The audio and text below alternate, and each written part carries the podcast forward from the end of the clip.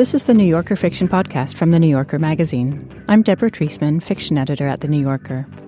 Each month, we invite a writer to choose a story from the magazine's archives to read and discuss. This month, we're going to hear The Other Side of the Street by John Updike, which was published in The New Yorker in October of 1991. He inhaled Hayesville happiness. He saw his entire life, past and to come, as an errant encircling of this forgotten center. The story was chosen by David Rabe, the playwright and fiction writer, whose novels include Recital of the Dog, Dinosaurs on the Roof, and Girl by the Road at Night. Hi, David. Hi. So I know some other ideas came up, but Updike was pretty much the first writer you thought of reading for the podcast. Why was that? Uh, he's been, you know, he's sort of a, been in my mind for since I first started writing or thought about writing. He was always meaningful to me. And then uh, there's a period of time where I stopped reading him. I just willfully stopped because I felt like it was the only way to write, the way he was doing it. And uh, so I just stopped. And I, I can remember talking to friends, and I would kind of even develop some harsh opinions of him that were really inauthentic on some level. Right. Based on just the need to kind of separate. What for you is at the heart of his appeal? Uh, yeah, I mean, it's funny way we we have you know there's kind of a cross of backgrounds in a way. I think I just re- I remember like he wasn't that much older than me when I was in college. He was being published regularly in the New Yorker, and everybody uh, where I was living at the time in college, you know, who was interested in writing, was very attuned to the New Yorker, and he was published very young. I'm not sure what he started in the New Yorker in his early 20s, I think. Yeah. Yeah. So you felt, well, it's possible.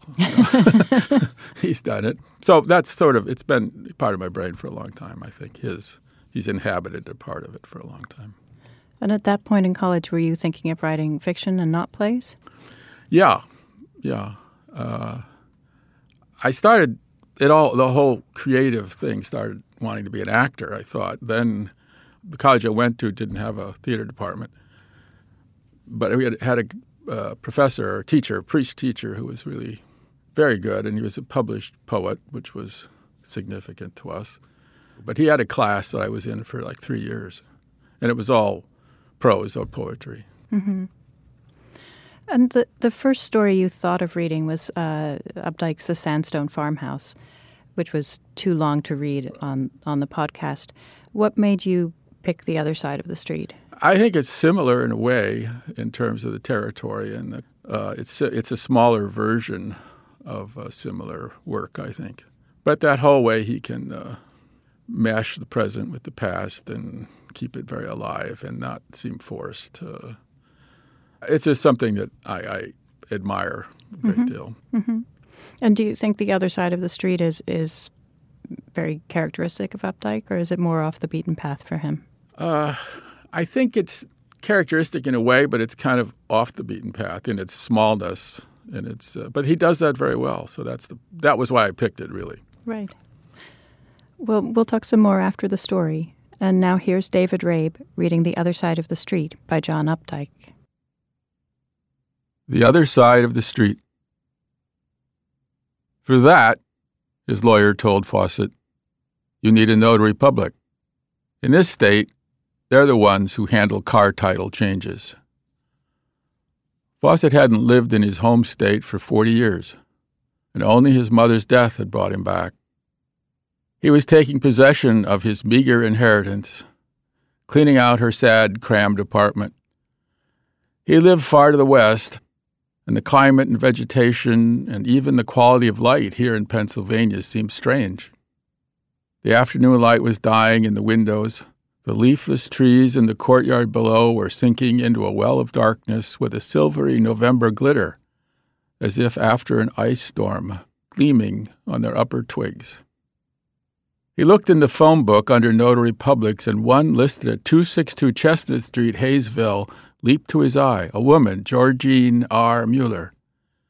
She answered the phone and sounded excessively cheerful and helpful but perhaps that was just the regional manner which he had slowly lost.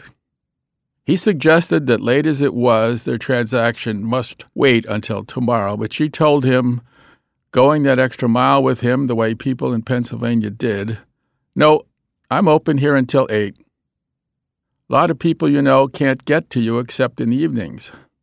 You'll need the car title, the insurance card, your own driver's license, and what we call the short certificate. It'll say short certificate, letters testamentary, across the top. Yes, I have those. My lawyer gave me plenty. Now let me tell you how to find my house. You come out the Ephrata Pike. I know, Fawcett told her. I used to live across the street at 261. Did you, though? What did you say your name was? He told her, but it rang no bell. It was a long time ago, he apologized. Just after the war, I was a child. We moved away when I was 12. Is that a fact? Well, it's still a house to be proud of. The Brubakers sold it, you know. This name meant nothing to him. A younger couple has bought it and sold off the back half of the lot. Really, it wasn't that big a lot in the first place. The vegetable garden had been down there, and his mother's row of peonies, and the asbestos shingled chicken house which his grandfather had had built, and the little fenced in yard where his grandmother used to behead chickens with a hatchet on the stained old stump. Within the chicken house there was a liquid clucking and a musty stench of chicken dung, and there were fascinating glass eggs scattered about in the straw to give the stupid hens the idea of laying. Well, I know, Georgine Mueller sighed, but that's how they do things these days. They crowd the houses in. This is considered a desirable neighborhood. It always was, Fawcett told her. That's why my grandfather bought the place back in the 20s. I'll be there around 7. I got to get a bite to eat. I've been lugging junk all day. There was no need to tell her about all this, but perhaps he was gaining back the garrulous local manner. Fawcett knew the way, but was slightly confused by the traffic lights which had multiplied in Hayesville since he was last there. A mall spread itself where there had been fields. A new high school, flat and low, reminded him of an airport. Along the low side of Chestnut Street, the trees had been cut down and the curb pushed back. Without the trees, his old street had a barrenness that made the houses, some frame, some brick, appear exposed and shabby. The cement retaining wall had developed bulges and cracks since he was a child or else a child never noticed such things, and the long flights of steps, with iron pipe railings, up to the porches of the semi detached houses on the high side of the street had a gaunt, cockeyed look that was not part of his memories. To a child's eyes, these steps had looked grand. You climbed them and found magical pleasure at the top. A squeaking porch glider from which to watch the traffic go by below, a plushy front parlor with its shade drawn and a tinted big goblet of hard candy on the polished end table, a backyard with a double garden swing and a kind of bower of hollyhocks and morning glories, and a cement walk going back straight as an arrow toward the alley where the ice plant was. Beyond the alley had been a large vacant lot where, in summer, traveling amusement parks set up their tents and rides.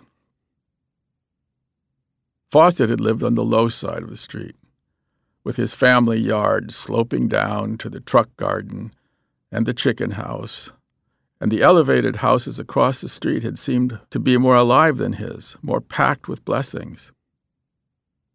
At 260, next door to the similar house with a lighted public notary sign in the window of a glassed in front porch, had lived Wilma Anna Emelfoss a girl his age who always went to school in fussy dresses of the sort that the other girls wore only to Sunday school. At Christmas time, Wilma Anna's front parlor acquired a big, long needled evergreen. He remembered the stiflingly rich scent of pine sap and the musty attic aura of antique tree ornaments, and the department store perfume that the crisply wrapped presents gave off. The furniture in Wilma Anna's house all matched and wore doilies, and shelves of polished knickknacks were hung on the walls. The lampshades had tassels. When the Christmas tree was crowded in, the parlor seemed a cave of treasure you had to wriggle into holding your breath. At that time, an old woman had lived next door. Fawcett had forgotten her name. She wore cotton house dresses that buttoned down the front. A figure of fun and dread living alone. At Halloween, she turned off all her lights and wouldn't come to the door when children rang the bell in their costumes. Now the stone retaining wall at 262 leaned toward the sidewalk slightly and had lost some pointing. The iron pipe railing rattled loosely under Fawcett's hand. He rang a bell where a small rectangular light glowed. With his hand on the storm door latch, he could feel the house tremble as its owner approached from the back, walking through the rooms. Hayesville women beyond a certain age were of two types only overweight or wiry. Georgine Mueller was one of the wiry ones, with a quick, darting head of tight, solid black curls and eyeglasses frames of several colors and substances. Her mouth seemed to be a mechanism that functioned whether or not she was paying attention to it. I didn't hear the ring for a second. I was just finishing putting in the dishes and watching the first part of the news. It almost makes you feel sorry now for Mr. Gorbachev. He must wonder what's going to happen next, and Mr. Bush can now do no wrong, it seems. That could change, Fawcett said, taken aback by the wide perspectives she instantly opened up. Yes, the way the world is now, especially with these Arabs, she said, nevertheless moving past him toward her seat of business. Her desk and typewriter were set up in the sun porch under several framed empowering certificates. I'm the man who called an hour ago about the car title, she finished for him. I recognize your voice. An out of state voice, he supposed he had now. He handed her the papers he had assembled. You had no trouble finding me, I suppose? No, but there's more traffic lights than I remember. And it's still a tangle down at the corner at five o'clock. And even on Saturdays and Sundays now. It's the new mall toward Quarrytown has done it. Is the quarry still there? We used to swim in it and ice skate winters when it was cold enough. A lot of winters, though, it never did quite freeze. His own mouth seemed to be running a lot at random. It excited him to be on this, the other side of the street, looking through this woman's window at his old house, with its steep pitched roof and plump porch pillars. To him as a child, the front of the house had been a face, the two bedroom windows a pair of eyes close together, and the porch roof a sort of mustache, and the door and windows gleaming teeth. The striped awning in summer became another sort of teeth. This was the view of his house the crabby old lady had had. She often must have seen him go in and out the front door. Old women living alone look out their windows. Fawcett's mother, it now occurred to him, must have often looked out of hers into that courtyard. The hole in the ground is still there, but I believe they fenced it off. Too dangerous. A boy drowned 20 or so years ago.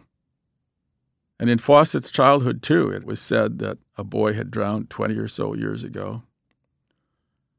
Everything's here, the woman said, except I need your registration card.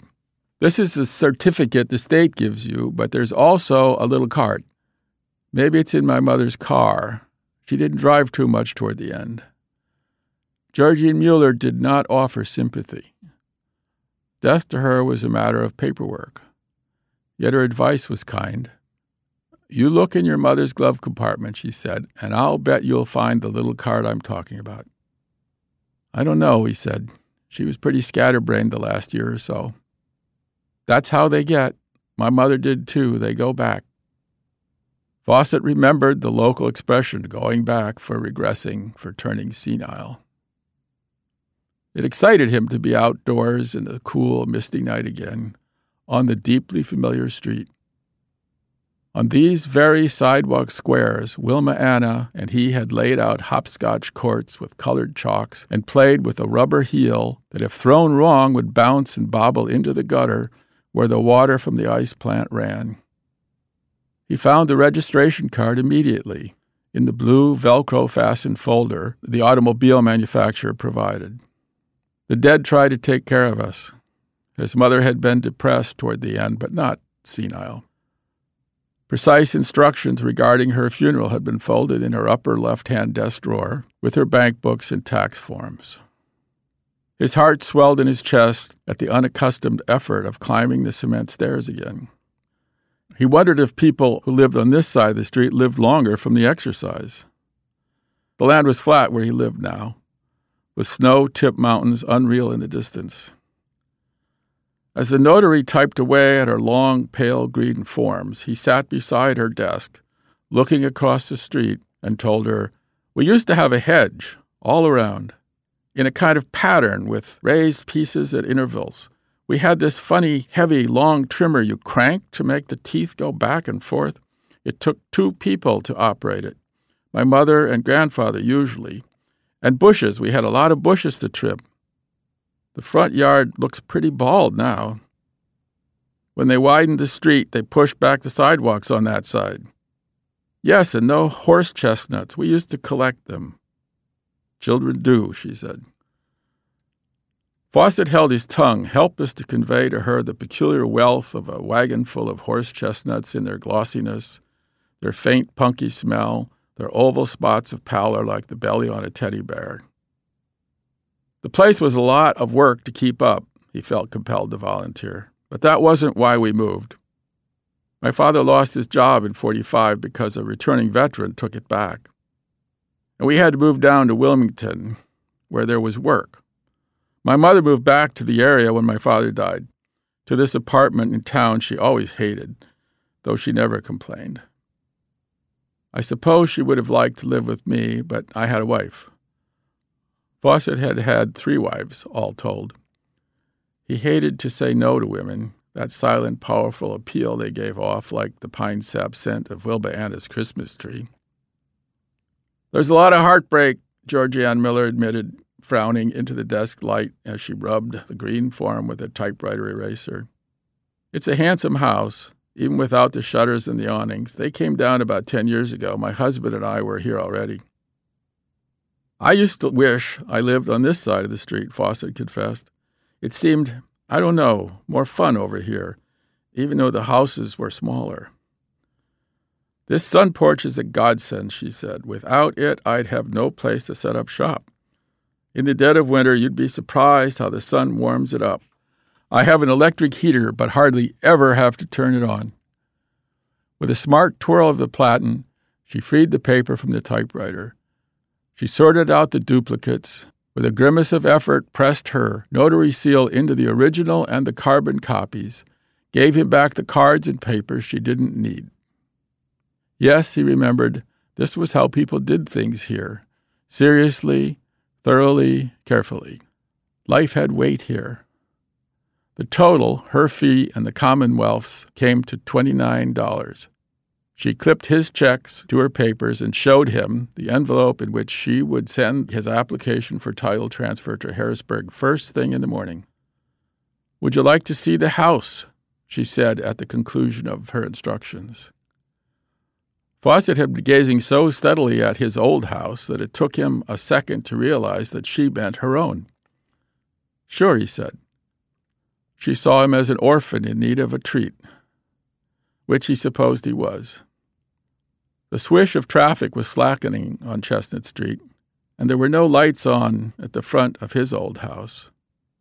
Just an unsteady upstairs phosphorescence indicating the presence of a television set or an aquarium with a flickering bulb.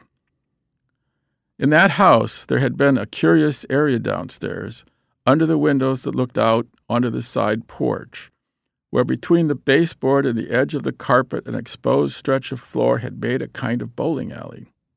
He would line up rubber toys and towers of blocks there and bowl at them with a ball he owned, not a regulation softball, but a much besmirched white rubber imitation with purely sculptural seams and stitches. He had spent hours by himself at this strange sport, in this marginal area where grown ups rarely set foot, and supposed that if his childhood had left a ghost, its haunt would be here.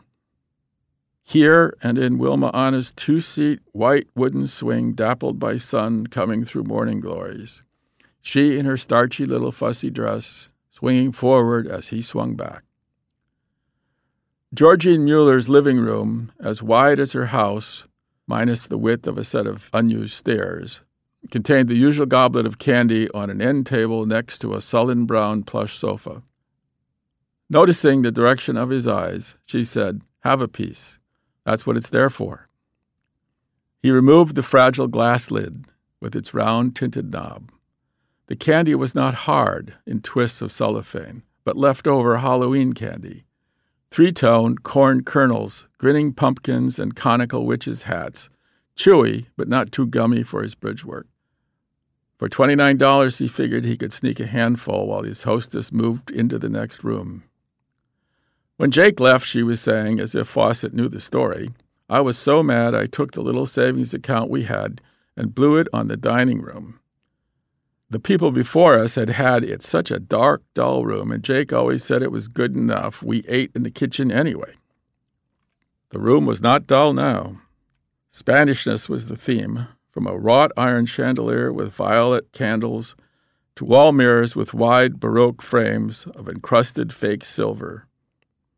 Artificial beams had been placed along the ceiling, descending to jutting oaken brackets, as if in a California mission, above panels of three dimensional imitation stonework.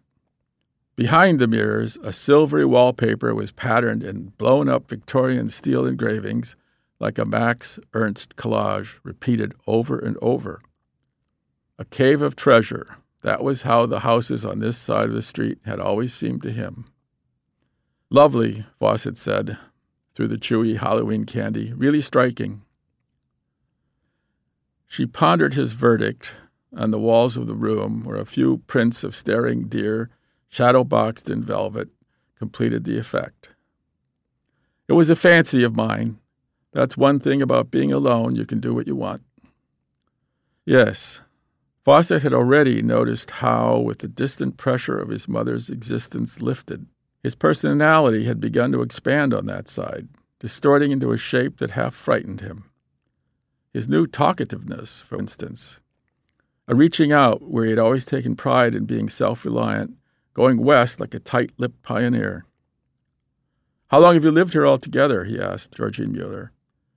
Her hair was curly and her movements brisk, even twitchy, with reserves of energy. Women who looked old to him where he still had difficulty realizing his age or even younger. Thirteen years it'll be. For the last seven, I've supported myself. It's hard, but you make do. Your mother made do too, I don't doubt. My upstairs here I have to rent. I couldn't get by without it. The neighborhood's seeing some changes, the lots being subdivided like they are, and the houses going into apartments. This is my bedroom. Do you mind passing through? I thought you'd like to see the backyard. I would, yes. I used to play in the backyard next door. She keeps it up real nice. Flowers back to the alley like her parents always had, and she just had that garden swing painted again. She cares for it like it's a real antique. Who does?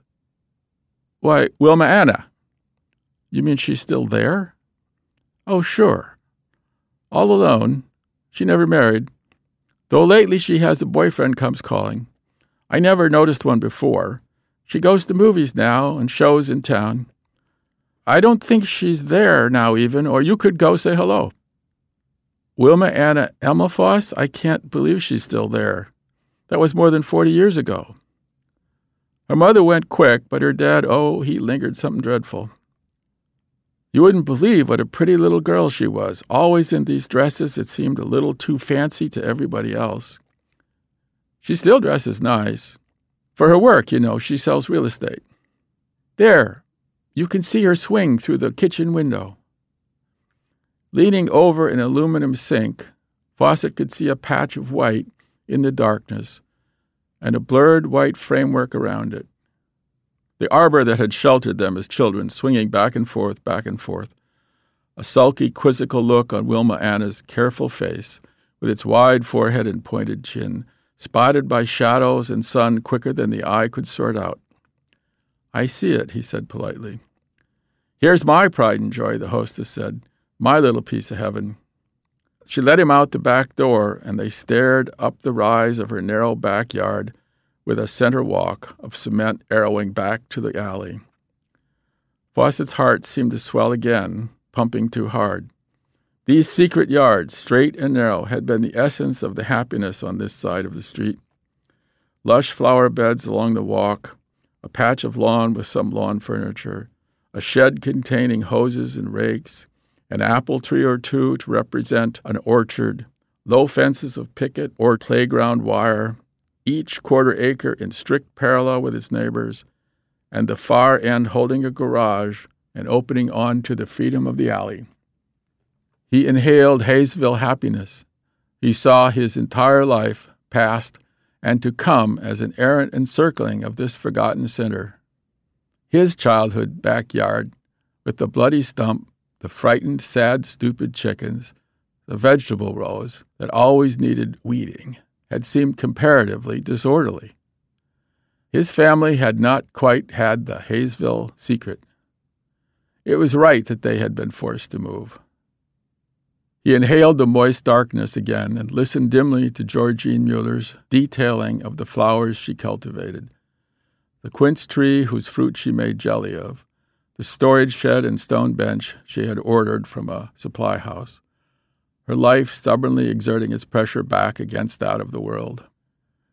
Returning to her gaudy kitchen, with plaid formica on all the counters, Fawcett looked once more at Wilma Anna's white, embowering swing and tried to imagine her life here.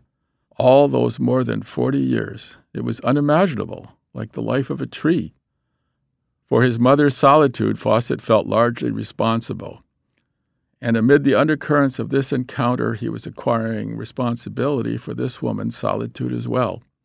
At least a touch of guilt at the tug of her tight dyed curls, her undischarged energy but in regard to Wilma Anna's life, he felt nothing but wonder. On the way out, he was going to avoid the tempting candy, but Georgine Mueller said, Take some. It'll just go stale otherwise.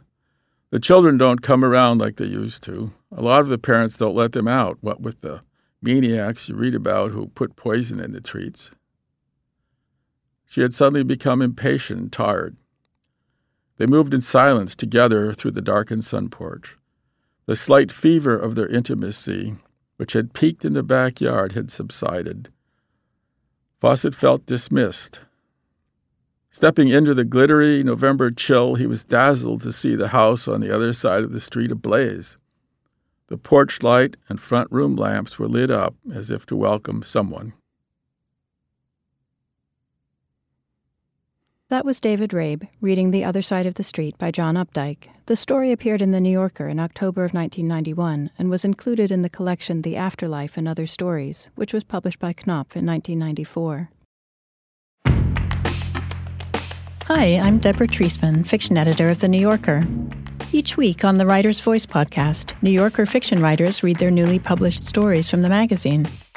You can hear from authors like Colson Whitehead, Turner nudged Elwood, who had a look of horror on his face. They saw it. Griff wasn't going down. He was going to go for it, no matter what happened after. Or Joy Williams. Her father was silent. Slowly, he passed his hand over his hair. This usually meant that he was traveling to a place immune to her presence, a place that indeed contradicted her presence. She might as well go to lunch. Listen to news stories or dive into our archive of great fiction. You can find the work of your favorite fiction writers and discover new ones. Listen and follow The Writer's Voice wherever you get your podcasts.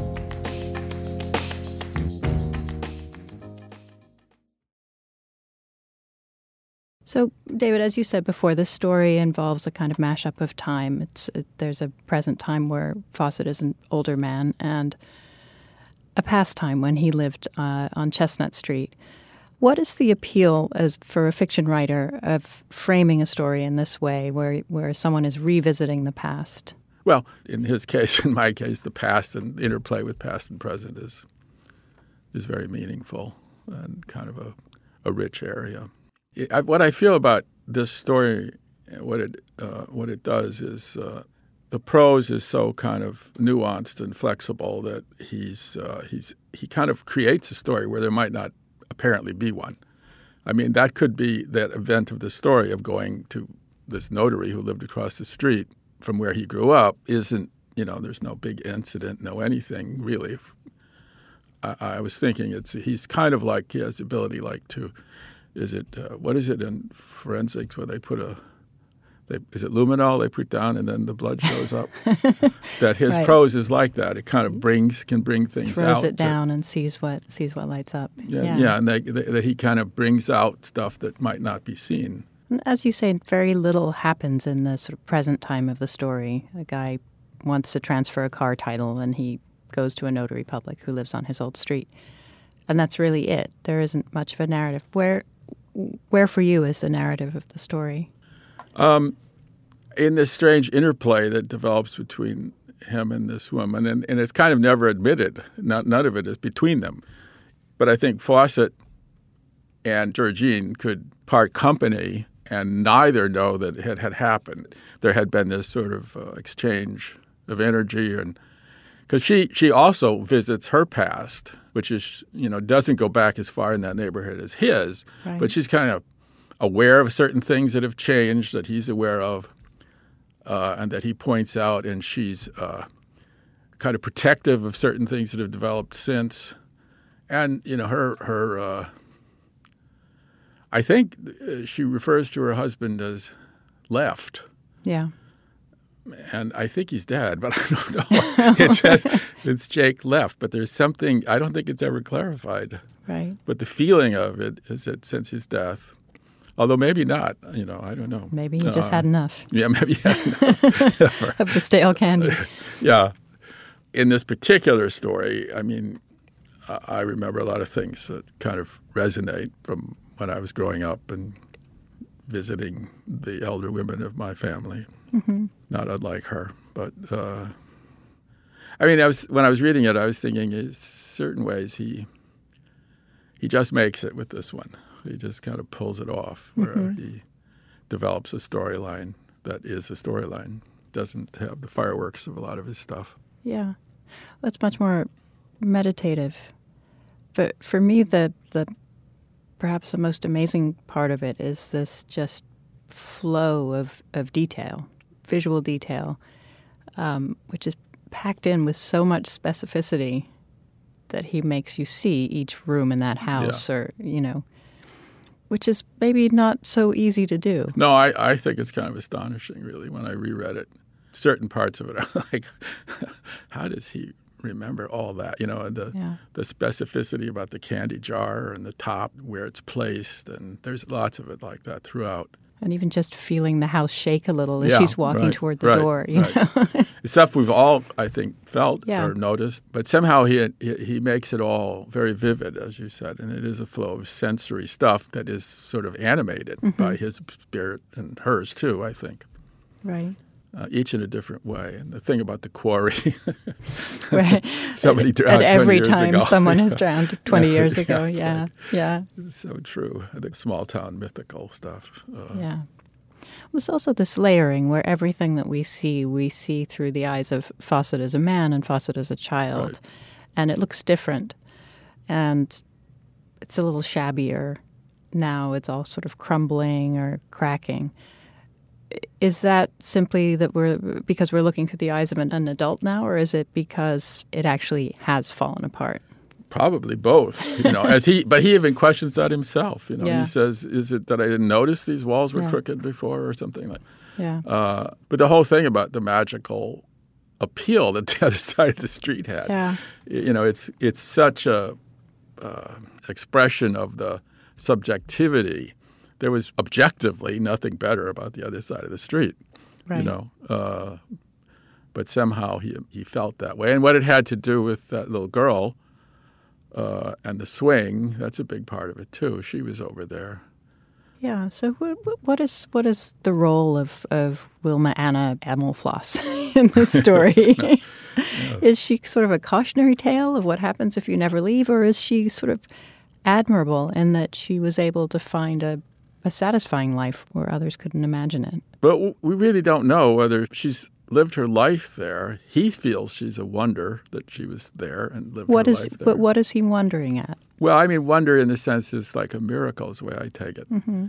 When he says it was like the life of a tree, it I didn't want it to feel like he was saying it was like the life of a blockhead or something, but the immense co- complexity of a Yeah. tree that is so mysterious. Yeah. But again, I don't think the story makes it clear. We don't know a thing about how she actually lived her life. Yeah. In a sense, she's a sort of an embodiment of the other side of the street. She's sort of the path not taken. and, Yeah. you know, what, what he didn't do. And yet she has uh, that glow of child, you know, of a wonder in his mind of ch- when, when he was young. That But mystique of, of this, the swing they swung on still Right, being there and so on. those funny things that you remember, um, the swing porches and things like that, that Mm-hmm. I don't know if they exist anymore. Maybe in small, they're probably In, not. in Wilma Anna's backyard, Maybe. they do. Yeah, right. right, right. So everybody in this story is alone. Um, Fawcett seems to be alone after his three wives, Right. whom he's had but doesn't seem to have anymore. Yeah, that isn't clear and, either, is it? Whether he has one at the moment. And his mother was alone in this cramped apartment, and Georgine Mueller is alone, Right. And uh, Wilma Anna was alone. And somehow Fawcett feels responsible for everybody's uh, loneliness, except for Wilma Anna's. Why? Why do you think that is?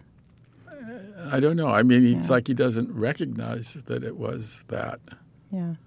I mean, what if he'd met her again? Maybe he would have. Ta- you know, in other words, if she was around in, in reality, a- Yeah. a- an actual human that rather than a memory, Yeah. that um, maybe he would have taken it on then, but or felt something. But he, I know I'm very aware of him taking on, you know, feeling Yeah. this responsibility for everybody else or for the woman he's just done the Yeah, business he, with. he feels it for the notary Yeah. simply by by by you know virtue of having spoken with her. Right. She offers to show him her house, presumably because she's proud of it and she's proud of what she's done in this gaudy dining room. Right. And what's interesting is his response to it. You know, he's he tries to be supportive to her, even yes. though he's sort of recoiling from Yeah, the description sounds pretty awful, sort of. Yeah. But at the same time, he's. I don't know if I again I I can't tell thinking back whether I was sure what he felt Mm-hmm. or whether he just so polite or actually enamored at being on the other side of the street that he Yeah. kind of liked it. Um, Yeah. There's another line in the story that, that makes me stop, which is when he's watching the notary stamp the papers uh, very seriously and carefully, and he says, Life has weight here. And I wonder where it doesn't have weight for him. You know, it, it- the rest of his life is suddenly sort of weightless or frivolous. a line like that makes it feel that he does feel that by going away and leaving, he lost something. Yeah. He has that line also when he sees the garden behind the, the notary's house, and he says he, he saw his entire life past and to come as an errant encircling of this forgotten Right. center. So Right. suddenly, this, this place that he really didn't think much about has become the center of life for him. And that, maybe that'll last after he leaves, maybe it won't. Right. I think that's right? the thing. Is it is he going to move back? Probably not. Probably not. Uh, and in terms of his mom and the way he felt about her and the loneliness, and then the fact that uh, Wilma Anna um, stayed and took care of both her Mm-hmm. parents, he has a kind of respect for that, I suspect. But Yeah. also, he didn't do it, and he didn't want to do it. No, he had a wife. Yeah, he had a wife. So. I mean, you can't quite take his Fawcett's word for it all. But yet, Right. that's the experience. His mother just died. He's feeling a certain regret of that, of his behavior with her. Mm-hmm. Uh, he's visiting across the street, and it's all kind of coming back at him, and probably in a somewhat distorted way. Yeah. And through the whole story, he sort of glances at his old house and thinks it's looking shabby, and there's just like a TV or an aquarium on. And then we come to that last Right. line, and suddenly it's this it's a blaze and it's this welcoming vision. All right. What do you think that that last line does to the story? He's kind of thrilled by it, but at the same time, he doesn't say it's for him. He says it's for someone. You know, and there's, so there's a mixed thing in there. I feel, which I didn't feel when I first read it. You know what's really interesting is that line changed um, between when it came out in the magazine and when it came out in the book. And it so in the in the magazine it was the porch light and front room lamps were lit up as if to welcome someone. And then in the book it's the porch light and front room lamps were lit up as if to welcome a visitor. a visitor, it seemed clear to him, long expected and much beloved. Right. So at that point, does it become him? Is it his homecoming? Is it just that there's love in that house? Is it? I don't know. It tilts it more a little Yeah. bit that way, I think. Yeah. It tilts it more toward that it's for him Yeah. uh, than it might have been the other way, where it's possible to think that his house has been taken over Yeah. and his it's welcome for someone else or Yeah. anybody, Yeah. and it's not him. In fact, if he went to the door, they wouldn't know who he was. Um, In that second version, it makes it seem as though his childhood is just sitting there waiting for Yeah. him, in a sense. Right. Um, which do you prefer? I actually think I like it before the change, More ambiguous. but I don't know. You know, Yeah. because it's still not certain, Yeah. even in the new version. Yeah. But it certainly tilts it toward. Yeah. What do you think? I, I think it becomes much more about him if if it's that way. Though he's still a visitor. He's not. Uh, it's not a homecoming in that right. sense. So It's hard to say. Also, Yeah. his his his name changes from Fawcett to Yeah. Rentschler. I don't know what that's about, but yeah. I mean, like like a lot of Updike's work, it is very directly autobiographical. You know, he had a he lived with his grandparents, and the grandfather actually built a chicken coop with asbestos shingles, and the grandmother had a stump where she killed the chickens. Um, so a lot of it is, I think, maybe so vivid because it was real and it's vivid in his memory. But I also bizarrely found a, a blog online written by someone who had gone to fix the retaining wall for a notary public who lived across the street from Updike's childhood house and who said he had come and had her sign some papers for him. So even even this visit to the notary Really? public across the street from his old house was something that happened in life, Huh. though perhaps not freighted with all of the other things right. Well, probably was. or something. So it was something that he used, you know, Yeah. in his fiction. What, That's interesting. I had no idea. but in that situation, why, if so much is is drawing on your life, why do you think you would choose to write it as fiction? I don't know in his case because he also wrote some pretty vivid memoir Yeah. stuff. So why he would choose, I don't really know. I can't quite because he, you know, some people don't write memoirs. Yeah, Maybe there's large sections of it that aren't. that aren't memoir. Yeah. You know, there's just there's more freedom and more. If you're not remembering exactly, and then you write fiction, and you can put meaning where there was Yeah. might not have been any. Right. I don't know in his case. I mean, you you also have in your recent story in the magazine also harvested some factual elements from your own childhood, and that you wrote as fiction and fictionalized and turned it into something else. So, is there a, a way in which you're kind of haunted by details from the past that you want to find a way to use?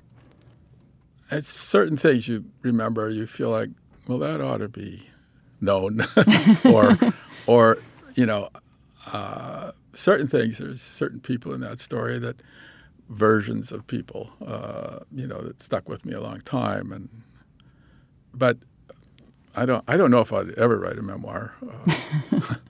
Uh, I- Well, then you have to put these Yeah, things in to do it stories and novels and plays. I, I said to somebody once that I thought memoirs were fiction with real names, but that's kind of how I feel. That uh, I mean, who can really remember all that? You know, you can remember a lot, but do you remember precisely? Maybe Updike could, but you know, I think uh, it's really hard to be sure. It doesn't. It don't have a strong appeal. Memoir. But then for you, there is an appeal in writing fiction. Yeah, I, I, I- I mean, I feel like uh, it's more honest, in my opinion, to to just go and say, you know, even if you are do cross over some areas that someone else might say, well, that did happen, or so and so. But but in general, I think uh, there's a truthfulness to it, to fiction, frankly. Um, If you admit it, if you don't claim it's true. Well, thank you so much. Thank you. John Updike was the author of more than 20 novels and a dozen story collections. He won two Pulitzer Prizes, two National Book Awards, and the National Medal of Arts, among many others. Updike published his first story in The New Yorker in 1954 when he was 22. and went on to publish more than 160 more before he died in 2009 at age 76. David Rabe, a fiction writer, playwright, and screenwriter, is the author of more than a dozen plays, including the Tony Award winning Sticks and Bones, In the Boom Boom Room, and Hurlyburly. He received the PEN Laura Pels Theatre Award as a Master American Dramatist in 2014. His novels include Recital of the Dog and Girl by the Road at Night. You can download more than 150 previous episodes of the New Yorker Fiction Podcast or subscribe to the podcast for free in the Apple Podcast section of the iTunes Store. On the Writer's Voice podcast, you can hear short stories from the magazine read by their authors. You can find the Writer's Voice and other New Yorker podcasts on your podcast app. Tell us what you thought of this program on our Facebook page or rate and review us in Apple Podcasts on iTunes. The New Yorker Fiction Podcast is produced by Michelle Moses. I'm Deborah Treisman. Thanks for listening.